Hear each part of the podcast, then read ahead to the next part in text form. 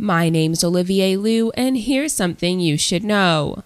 On Saturday, September the twenty-third, the Toronto Argonauts will be hosting an Indigenous cultural night that will feature performances by world champion hoop dancer Lisa Odjig. To tell us more about Indigenous Culture Night with the Argos is former player Matt Black. Hi, my name is Matthew Black. I am the Director of Team Performance and Player Play Relations. And I also serve as the Team Culture and Inclusion Lead for the Toronto Argonauts. Matt, can you tell us a little bit more about the D and I culture around the Argos? Yeah, um, so uh, our E D I culture, our practice is growing um, at a pretty rapid pace. I accepted my role here in February and, you know, really leaning in uh, and helping to activate in the community. You know, such a big team. It has such a broad collection of, of players from, you know, every walk of life, race, creed, religion, culture, um, you know, and, and really want to use our platform to help, you know, spread a message of inclusivity, of acceptance, um, you know, and let everyone know that football is a, is a place for all.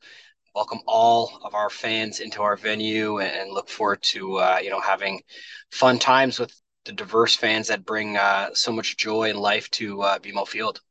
Why is diversity and inclusion, and specifically Indigenous culture, so important for the Argos to represent?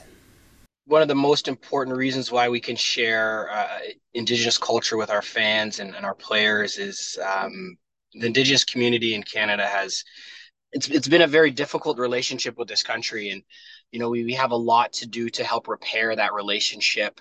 Um, and I think, you know, having nights like this where we focus on the Indigenous community, Indigenous artists, Indigenous creators, um, Indigenous talent, and we highlight that, um, you know, will help uh, shed light, use our platform to shed light on, you know, the beauty that that these that these uh, artists and performers and and all the talent that they have.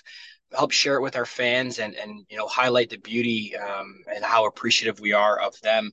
Can you tell us more about what fans can expect this Saturday for Indigenous Culture Night?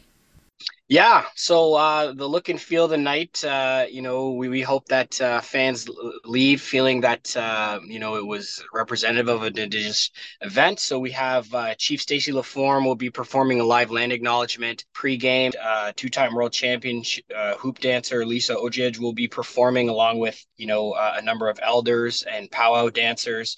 We also have the Toronto Council drum fire, uh, fire drum group uh, performing. That's all happening in-game, pregame. We have a really awesome uh, D J, D J Classic Roots will be in our shipyard performing a set pregame. Um, so, you know, a lot of activations surrounding um, the Indigenous community, bringing a lot of a variety of Indigenous performers. Um, and uh, we'll also be highlighting, um, you know, some of the, the work that we've done with uh, a variety of community groups here uh, throughout the G T A. Um, we'll have be hosting Um, some youth from the Tyendinaga uh, First Nations Reserve uh, that we visited earlier in June and put on a camp there. So really excited to have them in the building.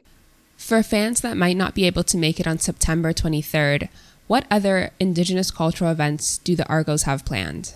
Um, also on the night, we will be, um, you know, highlighting our orange shirt game that is going to be happening on September twenty-ninth in Winnipeg.